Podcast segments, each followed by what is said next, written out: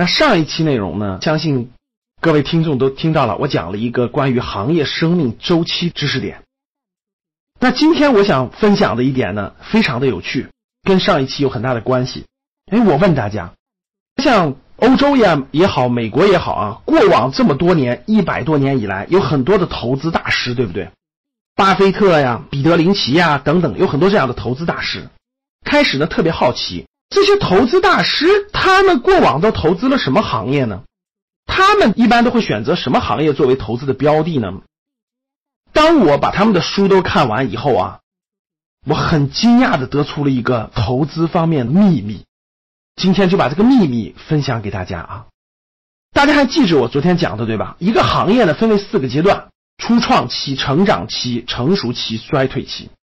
投资大师们所选择的行业都有一个重大的特征，就是这个行业的生命周期非常长。这个行业的成长期和成熟期非常之长，可以说它的衰退期很晚很晚都不到来，或者说到现在都没有到来。哎，很有意思吧？那大家看啊，我给大家举几个例子，比如说巴菲特，巴菲特大家都知道是股神对吧？巴菲特重仓的行业，其实大家只要稍微了解一些投资的，基本都了解。巴菲特重仓的什么可口可乐呀、宝洁呀。沃尔玛呀，大家知道这些都是典型的什么消费品行业。巴菲特还重仓一些像富国银行啊、像美国运通啊这样的金融行业。你仔细去想，消费品也好，金融也好，包括一些能源也好、零售也好，这些行业有一个重大的特征，它的成长期特别长，成熟期也特别长，到今天也其实也不能算衰退。那大家想想，这些消费品衰退了吗？没有衰退呀。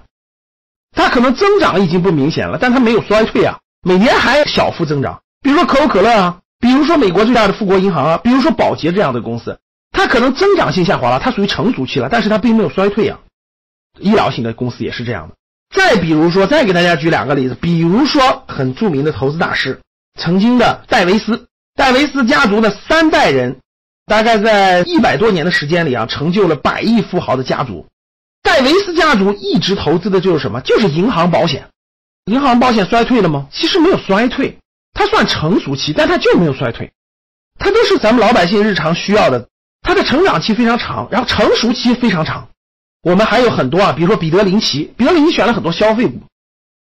曾经加拿大的投资大师斯蒂芬，他也是一样的，他选择的也是这种消费呀、金融啊、医药啊等等这样的。当我研究了十多位这种投资大师以后，我发现他们选的为什么都是集中在这些消费类、金融类、医药类、物流类等等这种方向呢？是不是行业的生命周期有很大的关系？这些行业它都有一些共性：成长周期长，成熟期长，它的衰退期很难到来。这老百姓都要消费，对吧？都要用这些基础服务。随着老龄化的到来，都要去消费这些医药。这些属性带来了这些行业诞生了太多的大的投资大家。通过我今天给大家讲的这些投资大家所选的这些行业，对你有什么启发呢？对我们的投资有什么特例吗？啊，老师，这都是百多年的了，我们未来不遵循这些了。我们未来选的都是科技股，选的未来都是跳跃性增长的、爆发性增长的科技股，我们都不选这些。真的是这样的吗？这些好的行业的好的企业是否认真研究过呢？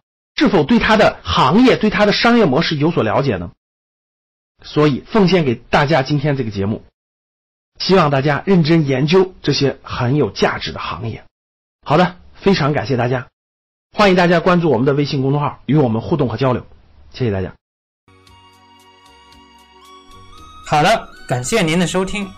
如果您想获得更多的投资理财电子书、视频，哎，知道怎么去如何操作，听咱们的系统的课程，系统的学习投资理财知识，那么，请您添加张燕的微信，微信号是九八四三零幺七八八，或者可以在节目的简介处看到我的介绍。如果您是第一次听到咱们的节目，那建议您。点击节目右下角的订阅字样，有新的节目将会第一时间通。知到您，以免以后您找不到了。如果您喜欢咱们的节目，欢迎转发到您的朋友圈，感谢您的支持和鼓励。张燕在微信等您。